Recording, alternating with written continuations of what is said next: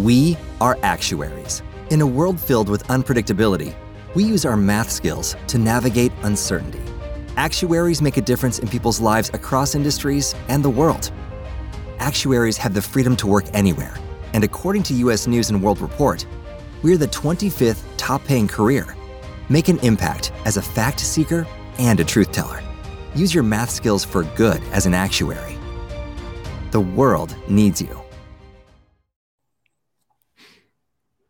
What's shaking, Red Nation? We are back with another episode of the Kiss of Death podcast, home of all things Houston Rockets with the Fan First Sports Network. It's Jeremy Brener here, and tonight we are not live. We are not live tonight. It is Jeremy Brener here, but uh, the thing there's a good reason why we're not live tonight. It's because our guest, friend of the show, is having a baby very, very soon. And I didn't want to waste a single second and make sure we could get this guy on in his last moments before the beautiful blessing of his child is coming into the world. Parker Ainsworth, Mazel Tov, congratulations and welcome to the show. Mazel Tov. Um, thanks. I, am excited about it. Obviously, uh, it looks like it's going to be this weekend um, for all that. And so I'm excited to get to talk a little bit of Jarace, a little bit of the Rockets and, and all those kinds of things put together uh, before I get really, really busy with not basketball things. that part. But yeah, I mean, look, Eh, congratulations to you and your family. But let's let's get down to business now. Parker, you are the host of the Locked On Cougars podcast, ho- covering all things Houston Cougars. And this year, it's been a while since there's been a top prospect in the NBA draft, probably since one Hakeem Olajuwon, maybe. Jarace Walker could be the first top five pick since then. Are you surprised with that? Like with that, uh, I guess potential that he had. I guess coming in, you know, he was a five star prospect coming in. The Cougars aren't necessarily known for those one in prospects, guys that you know come in several years. They they build, they develop, they got the team going, and then they kind of go into the NBA. But with Jarace Walker, one and done could be a top five pick, maybe number four to the Houston Rockets if they are lucky. So what? Give me Jarace Walker just as a prospect. No, don't like. It doesn't matter about the fit on the roster or anything like that. Why should a team take Jarace Walker in this draft? Well, first of all, um, because he has such a high floor defensively, I would argue fairly thoroughly that he has the highest floor of any college prospect in the draft. Obviously, there's Big Victor, and I'm enthused by Scoot Henderson stuff, right? But as far as a college kid goes, I don't know if there's anyone with a higher floor than Jarace. Um, he is a, I guess he measured in it closer to six seven without his shoes on because they measured him without shoes on at the combine. um, but he is a six seven, between 245 and 250, depending on the day. 38 and a half inch vertical, standing vertical, um, seven foot two wingspan, and truly at Houston guarded all five positions. Um, now, Houston had a number of talented defenders who didn't have to, but he was a switchable guy, would play at the level and pick and roll kind of stuff. Um, and would really, I mean, he would switch on to whatever. He covered Taylor Hendricks, who was also going to be a lottery pick out of Central Florida. He Go covered nice, Brandon. he covered Brandon Miller. Yeah, you got to get that in there. He covered Brandon Miller at Alabama. Um, he covered uh, some of Isaiah Wong, but a lot more um, of the the undersized forward they got at Miami. At Miami.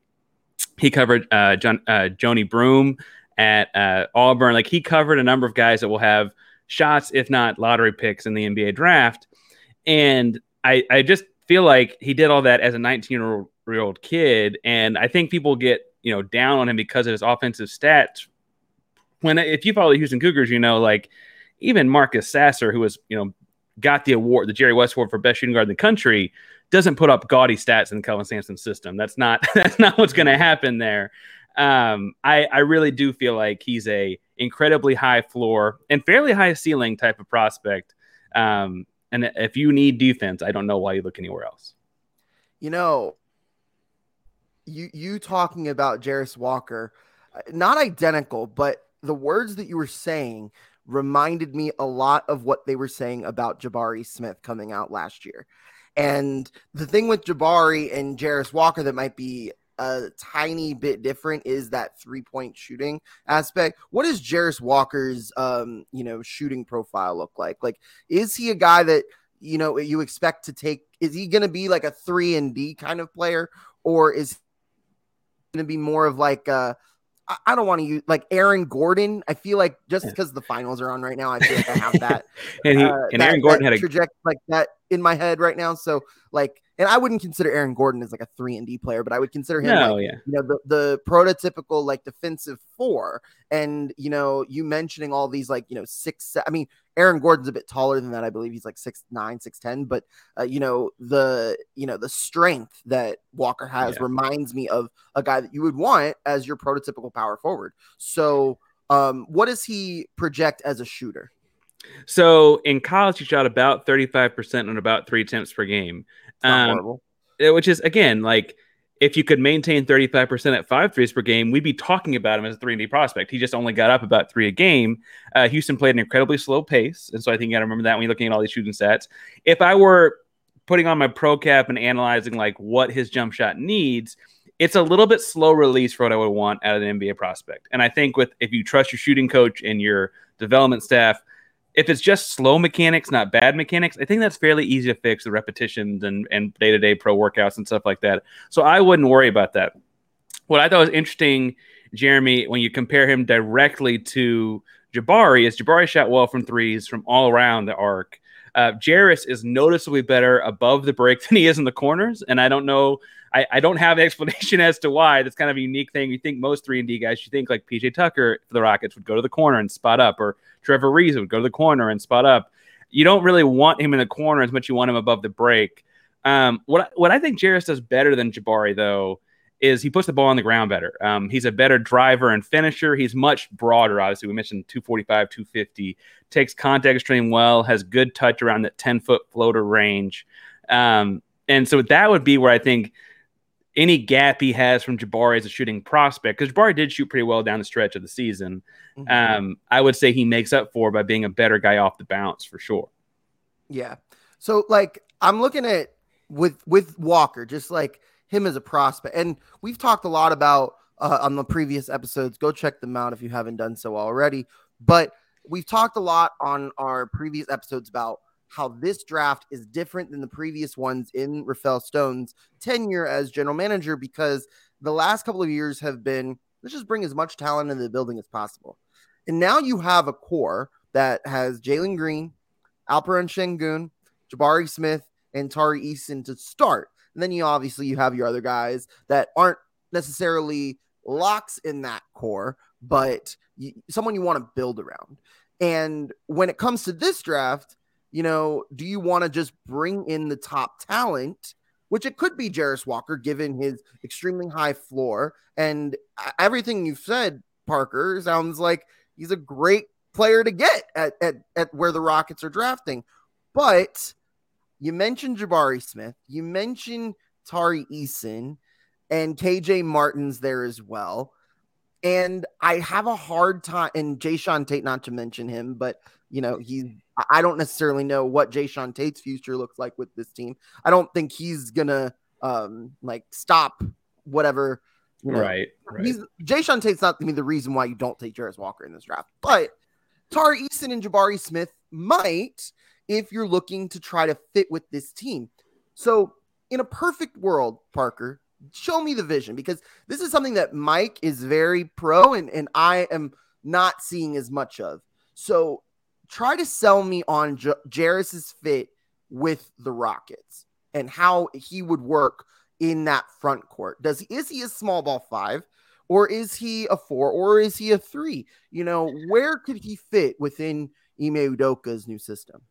I could absolutely see him being the small ball five kind of guy um, because for what he lacks at six seven ish, six eight ish in height, um, for what he lacks in that, he has wingspan, and then he's just you know girth. He's just got all the weight to him, um, and so he in college for sure. I mean, he bodied Viktor Lakhin, a big seven foot, three hundred pound guy from um, from Cincinnati, um, and stuff like that. Like he he's used to having a big body with guys when need when he needs to.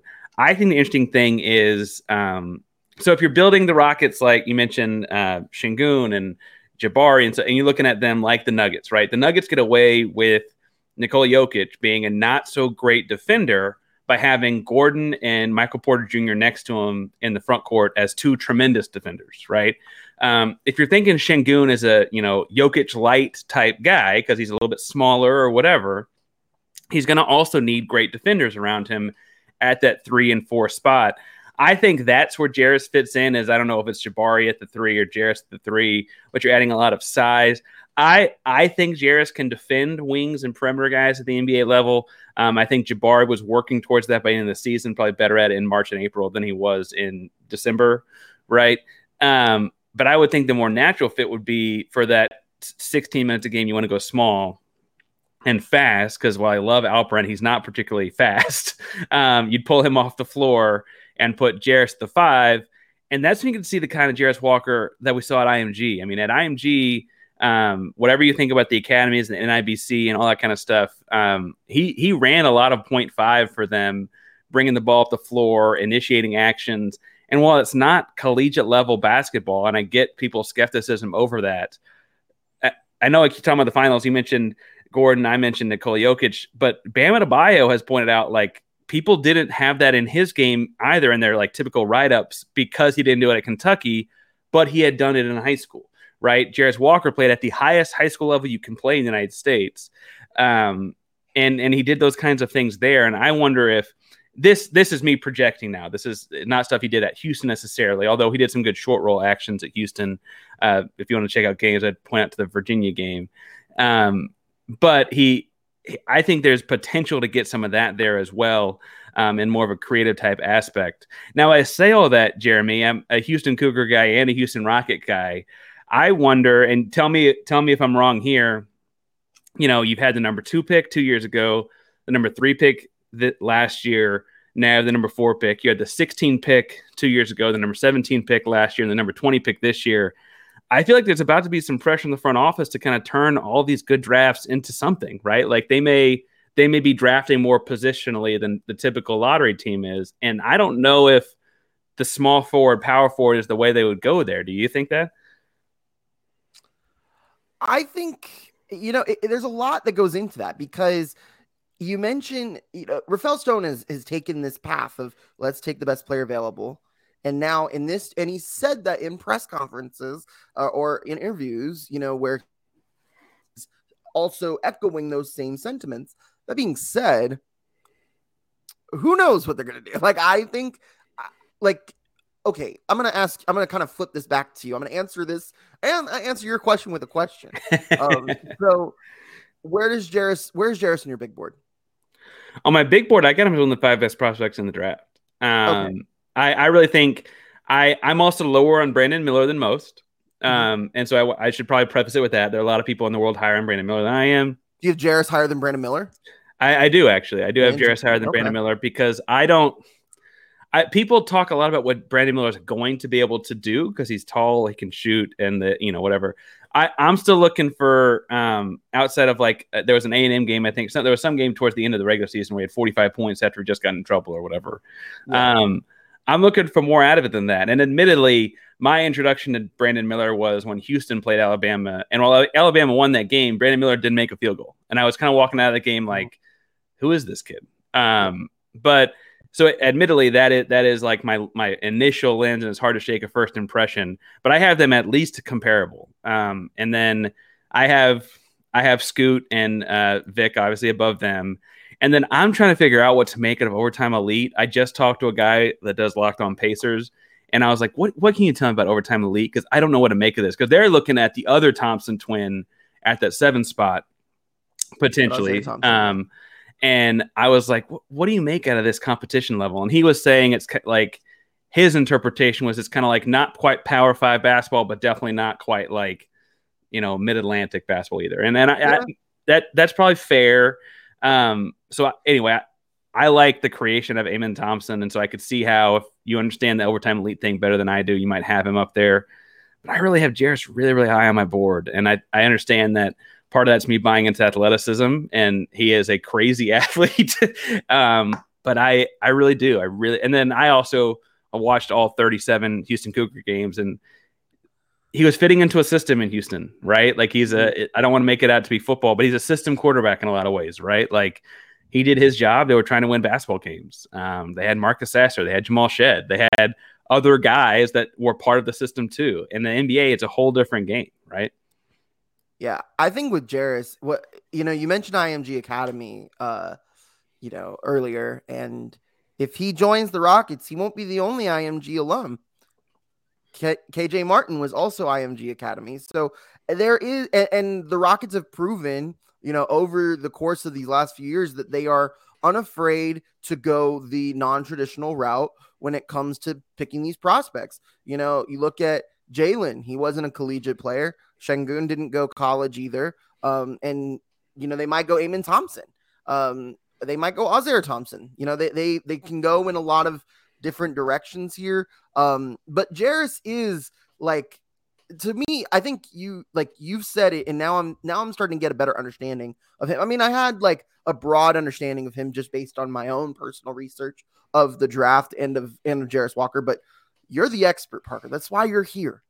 You're a friend of the show, but and you've you've seen all 37 of Jarace Walker's collegiate games, and to me, it's like okay, Jarace is a very safe pick. That's what I'm getting at, and I feel like for the Rockets, they're not in a position to make a safe pick. Like they can take a risk here at four because they really have their core in in place. And taking Amen Thompson, it's a huge risk. Taking either Thompson twin is a huge risk. But the ceiling is enough to make you want to go for the swing. Whereas with Jarace, I feel like he if he finds a system that works well for him and he can, you know, be the guy that he needs to be in that system, he can have a great NBA career. But I question whether Houston is the right place for him because look, okay, let's just let's play devil's advocate. Let's say Jarace Walker is the pick. Does he start?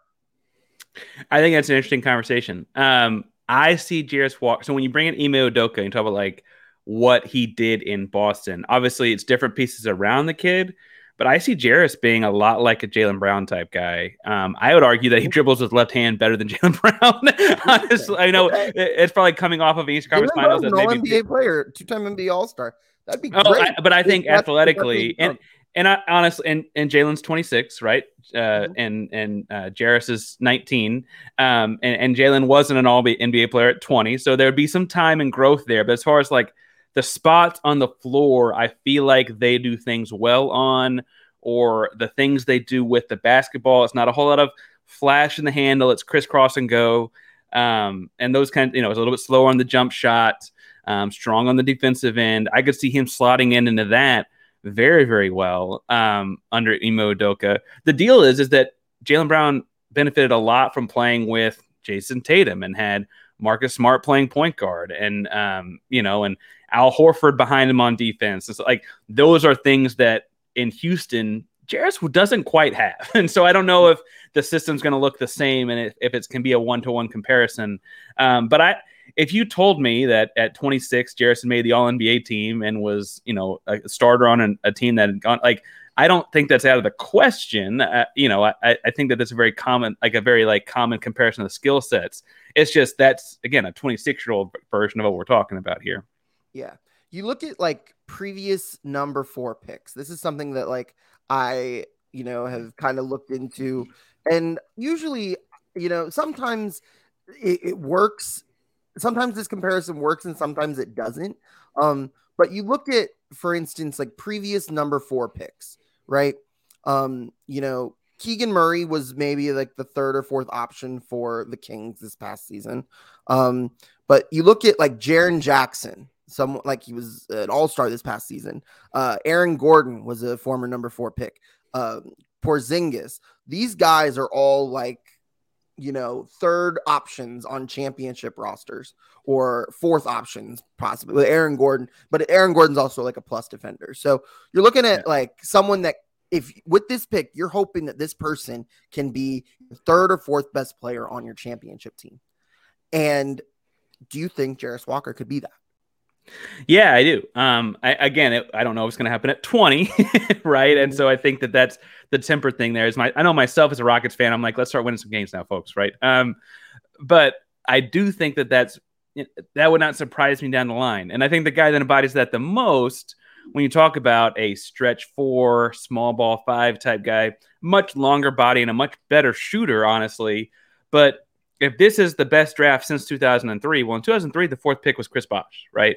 And I think that, like, again, again he's a third best player on a championship team. Right. He's taller and longer, shoots a little bit better, but Jarace is stronger, and I would argue is probably plays more positions offensively. And so there's some fun comparisons there. But like you mentioned, third best player on a very good championship team, right? And so um, does that fit with what we're looking at here? Now, Russell Westbrook, I guess, was also a fourth pick. And I guess the 2012 Thunder didn't win it all, but they were a, a NBA Finals team, and he's probably third best player on a Finals team. Right, and, and certainly well, in that postseason, but, you know. yeah, no, regardless of where you think about him before or after, but in that postseason, James Harden played very well, and I would probably say that Russell Westbrook is the third best player on that team. Um, depending on how far you want to go back, the interesting thing is, is that like when you look at versatility from that spot, you're just getting a great athlete to figure things out. You mentioned Jaren Jackson. Um, Scottie Barnes two years ago, right, was a great fourth overall pick, versatile, multi position defender, probably a little bit better as a creator with the ball, right? Um, but again, he's just a crazy good athlete, just trying to figure out what you're going to do with him once you get him. Um, there's also some like cautionary tales of the fourth pick, though. I mean, Shaun Livingston, I got the list here in front of me because this is interesting now, but Shaun Livingston got hurt, so who knows what he would have been, but like Tyreke Evans probably never li- lived up to being a number four pick, or Dragan Bender, right? Was never like there. The number four pick has room for error for sure, right? And so I could see how people are skeptical about just going crazy good athlete. Um, you know, I, would imagine that we're looking at someone probably closer to Jaren Jackson than Dion Waiters, but you know, who knows? yeah, that that is um it's an interesting exercise that we just did. Um now, here's the one thing about Jarace, and this, and then we'll move on to other stuff as well. Um, but I just feel like Jarace and Tari, how are they going to see the floor together? Like, is there a world? Like, here's the thing: you can have maybe there's a world where you can have Jarace and Tari on the same court together, but then you can only really play one of Sengun or Jabari. And so that to me is like, you know, four guys, three spots. And to me, I see Jabari, Tari, and Sengun kind of as that future. And we haven't even mentioned KJ Martin. So it's like you've got it's just to me, it's it kind of goes back to my previous point. I just I just feel like the fit isn't there. Like and, and I hate to say that because I think Jarace could be a really good player, and I think he is less of a risk than some of these players. And you know, maybe that's what the Rockets need. Maybe the Rockets need to like take a chill pill on these like risky picks that they've taken because they have taken a couple of risks in the last couple years. Uh, some have paid off and some have not. Um, and you really don't want to screw this one up because you don't have your pick next year potentially. Um, so yeah, I just it's it's an interesting like, because I could see it. Like, like you have. I'm more high on Jarace Walker to the Rockets than I probably have ever been because of this conversation. I'm excited about him, and and honestly, there, but it'd be easy for me. Helped, yeah. Well, I it'd be really now, nice for me to have that crossover in my life. Obviously, it's a little selfish, but I I think he's really really talented. Um. So anyway, it, it, you're gonna ask about other fits, or what? What are you looking at? Let's say this: Okay. Number one, Vic. Looks like Brandon Miller's going number two now.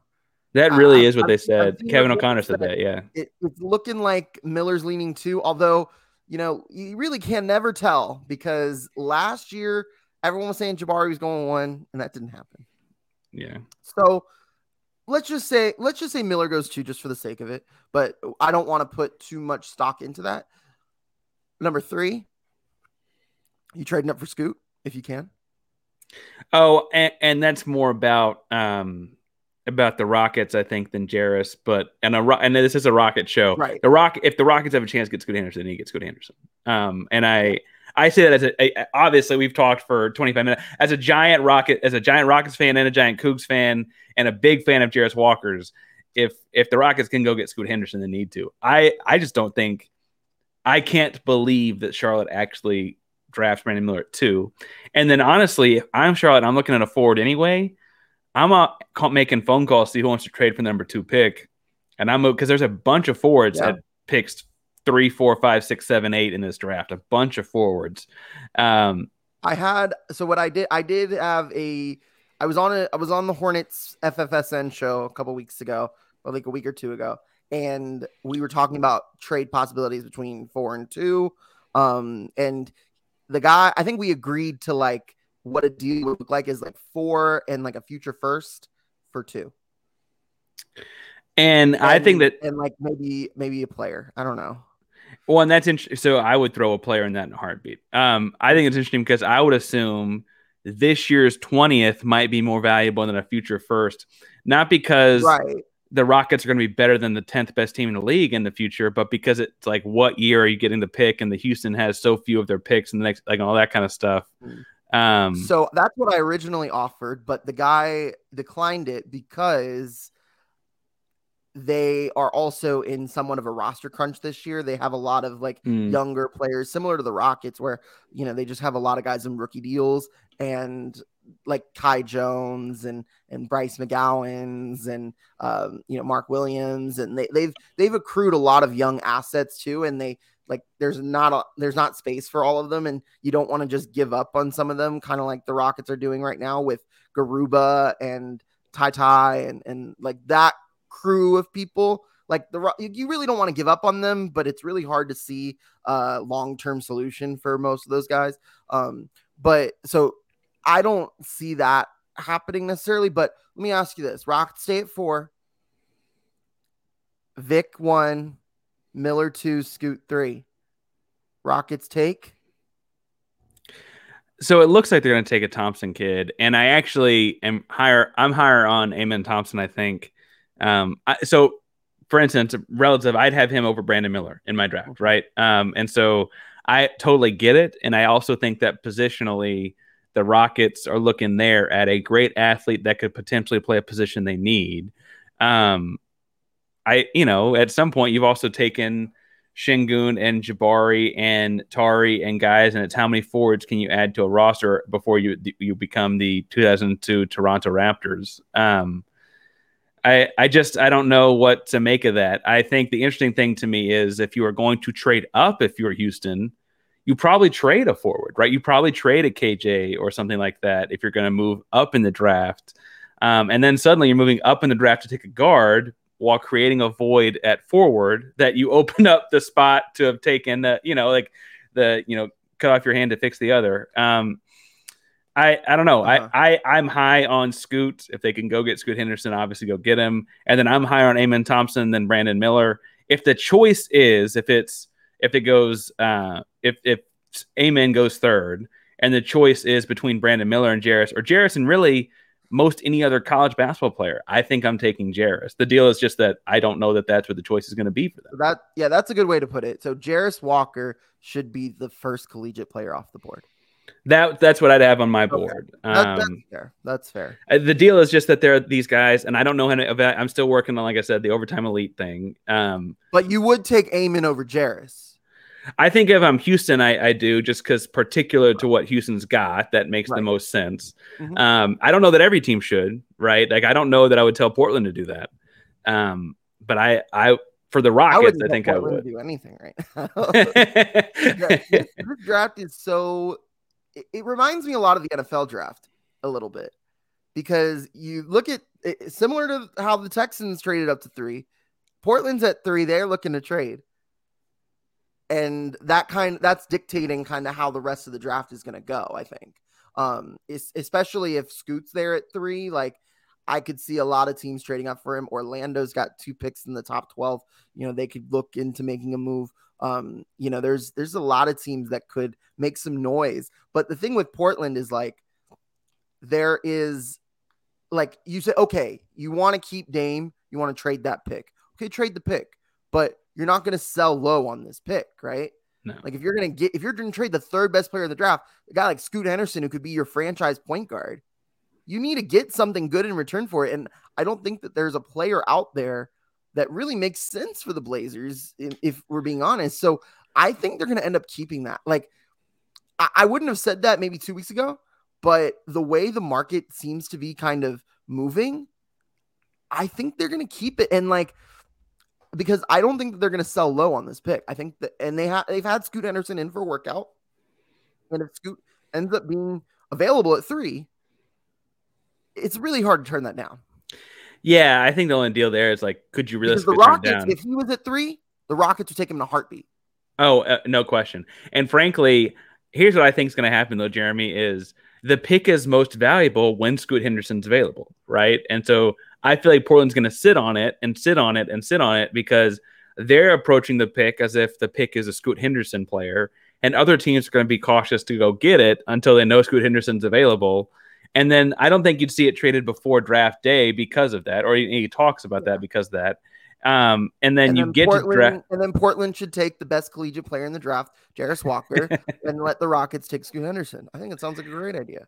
Oh well, I, I wouldn't be upset about that for anyone involved. Um, I, I will say that Portland being a that team, happen, by the way, no, but Portland being a team so adamant about winning now and not trying to draft for the future in a way in the way other lottery teams are. Portland being that team with a point guard on the roster there was a giant wrench in this thing. It's a weird, it's a weird deal. It's a weird draft. It's a weird one. And especially and if Charlotte really wants Brandon Miller, there's argument to, like trading with Houston makes the most sense. In my yeah. Opinion. Well, and again, because I have I don't have Brandon Miller is a whole lot different than the other forwards available. Trading with Houston guarantees them a forward, whether it's Brandon or Jarace or you're a Central Florida guy or or uh, Taylor or like whomever, right? They can continue to go backwards and get more forwards in this draft. There's a, I mean, yeah. Cam Whitmore, right? There's a bunch of them.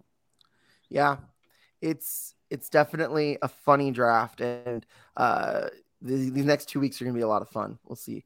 Um, but I do want to pick your brain a little bit on Marcus Sasser because he is going to be drafted. I don't know if he's going to be uh, an option for the Rockets at 20 if he's there. Where where do you see Marcus Sasser's range in this draft? So I'm seeing him projected as later in the first round, um, in more the 25 to 30 range. Um, I will say that I I could have seen so if Houston went with a Ford at four, right? I could see why they would take Sasser at 20. Um, because he is a point guard that can fill it up and score. Um, I think he's a long term. And I said this on Twitter that day, and someone's like, "Well, Fred Van VanVleet was an All Star one year. I'm like, yeah, but what, what, I'm talking about here, I'm saying the comparison in my head is Sasser and Van VanVleet is he is an impact six man guard that is not like a big guard, but is good defender. Sasser's a little bit longer in his wingspan, but not quite as heavy. He's like so, uh, you know, the switchability I think is probably equal, just for different reasons. Um, and Sasser can really shoot the basketball. Shot 38 and a half percent from three in college. Um, and shot I think it was like 41 the season before before getting hurt after about 12 games um, from three. Like he can really really shoot the basketball. And Marcus Sasser could be on a contender next year off the bench. One and so selfishly, and this is putting my Cougs hat on as opposed to my Rockets hat. I love that he's a late first round projection because of that. Because he'll end up on a team he could be a missing piece in Christian Braun of this draft. Right, exactly. He could be a missing piece on uh, Milwaukee or some, or you know, I don't know if Philadelphia's gonna be good next year because they may be blowing it up. Who knows? But that, like those kinds of teams that are close, mm-hmm. a guy that will come in, come off the bench, play impact defense, and and shoot the ball really well. And then he was, I mean, he was the creator at Houston and the guy they ran their stuff through when they needed to go ISO ball. And so I don't know that he does that at the NBA level because the NBA is a crazy, obviously, level of basketball, and he's six two. But he's got that in his game if you put someone six two on him, right? Um, and so I I'm really high on him. He's just the kind of guy that like I think his career is that like Fred VanVleet, right? Like uh, like I think I think that's and that's there's nothing wrong with that. The guy's a long term pro. He, like I said, was an all star for one year and he lit it up in an NBA Finals one championship. There's nothing wrong with that. I think the deal is, is for the Rockets at 20, you're probably looking for higher swings than that, right? You're probably looking for can I get a guy to make an impact as a starter, maybe, um, or how high a ceiling can I find at 20, or can I package 20 and four to move up or something, right? Yeah. So the Rockets take Jarace Walker at four, Marcus Sasser at 20, Are you leading the parade in Houston? we are leading the are, are you, parade. going to campus and marching the Toyota Center? Oh well, the deal. Walk, though. It's, it's a, long, long walk, walk, across, and it's not um it's not the most walkable walk either. Um, what I will say, you gotta close down the freeway, everything, just um, lay out the but, red carpet. But the Texans just got Tank Dell and uh, the Astros, Corey Julks, we're recording this. Corey Julks just hit a grand slam yesterday. Like, it feels like that, like that would not be the craziest thing to happen in Houston right now to be pulling in more Cougs across town to the pro teams. That'd be awesome.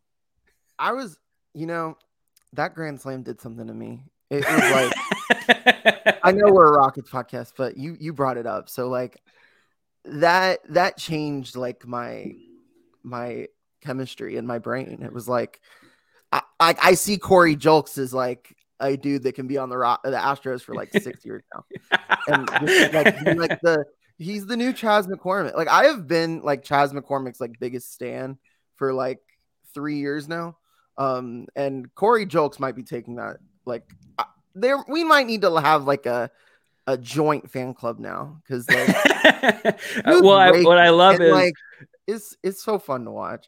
Every so, time he gets a hit, my Houston Cougar DMs, my group chats, all, all those things just start lighting. Up. Every time he gets a hit, Jeremy, like well, I can't up. imagine what happened when he hit the granny yesterday. Oh, it was wild. Just everyone, what? everyone retweeting it, reposting it, or whatever. I'm like, guy, we all saw it.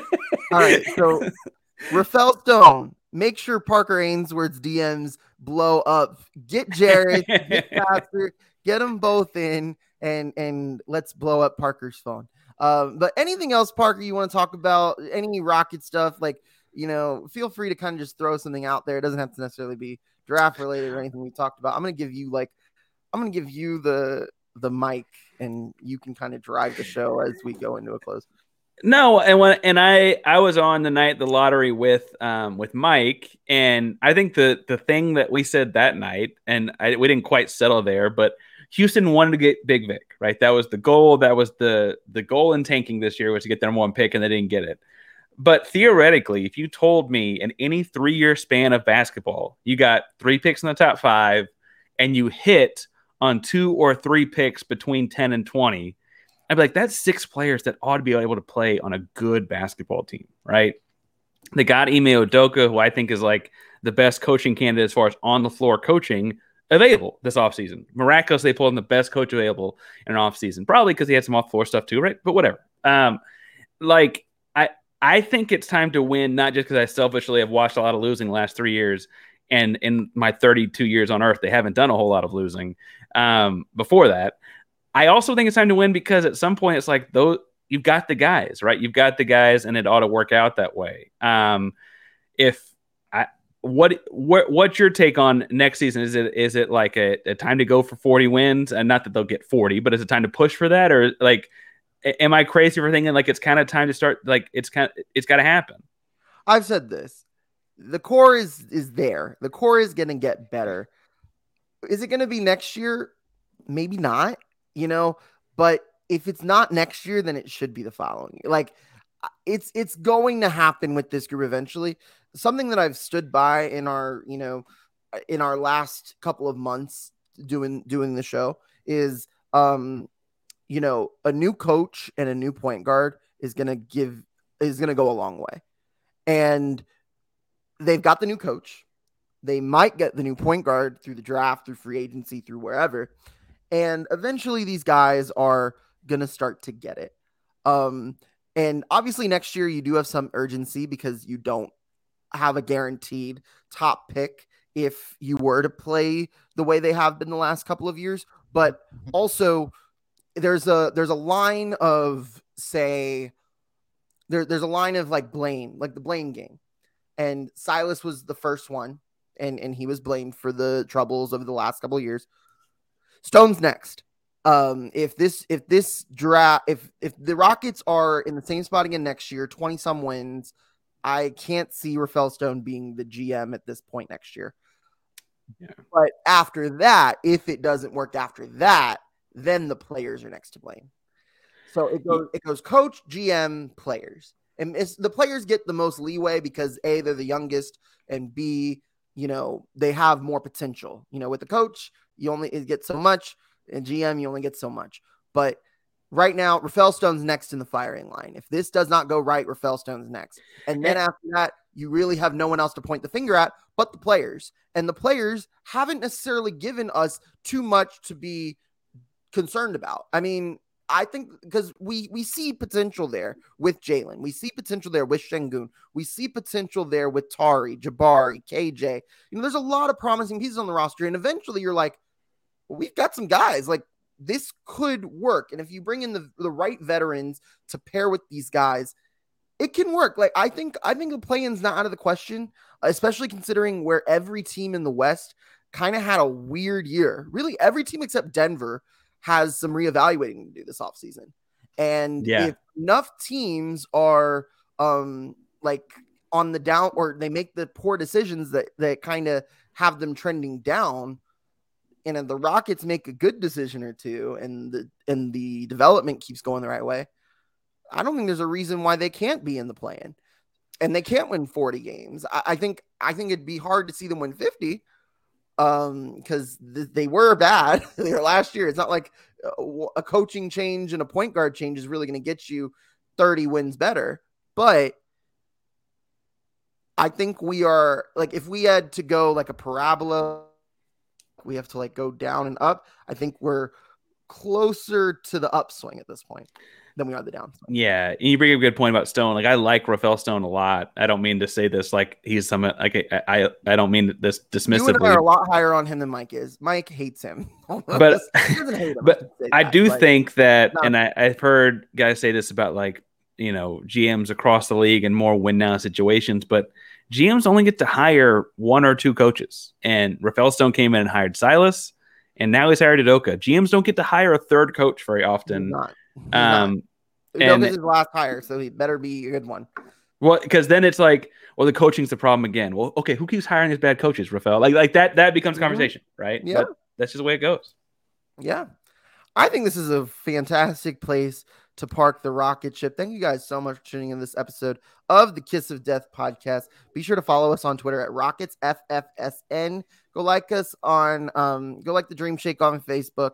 And you can go follow me on Twitter at Jeremy Brener. That's J E R E M Y B R E N E R. But be sure to also follow my co pilot for this episode, Parker Ainsworth, on Twitter at Painsworth 512. That's P A I N S W O R T H 512. Like Parker Ainsworth, Painsworth 512. And also follow Locked on Cougs. We're on YouTube, wherever you get your podcasts. Um, we talk Houston Cougars all the time. We got a whole Big 12 season we're jumping into, and it's a fun time to be a Cougar and be sure to flood his DMs when uh, Corey Julks gets a base hit, when Jarace Walker gets drafted, when Marcus Sasser also gets drafted by the Rockets, um, and when he has his when he has his baby coming in, a couple of days. Is this your first one? Our first kid, um, and it, again, it looks like it's going to be this weekend, um, which means I am basically sitting in front of a computer for several days, banking a bunch of content to push over over that period. Um, but no, we're excited. Um, we've got the apartment set up. Um, we're, I mean, we are we are counting down, and it's just kind of like this nervous counting down energy right now, right? like, okay. That's your number one draft pick for this. number this one draft pick. number one draft pick this summer. All right, Parker, thank you so much. Uh, when the baby uh, craziness calms down a little bit, would love to have you back on the show again. I'm sure that won't be too far along. uh, but again, thank you guys so much for tuning in this episode of the Kiss of Death podcast. And until next time, go Rockets.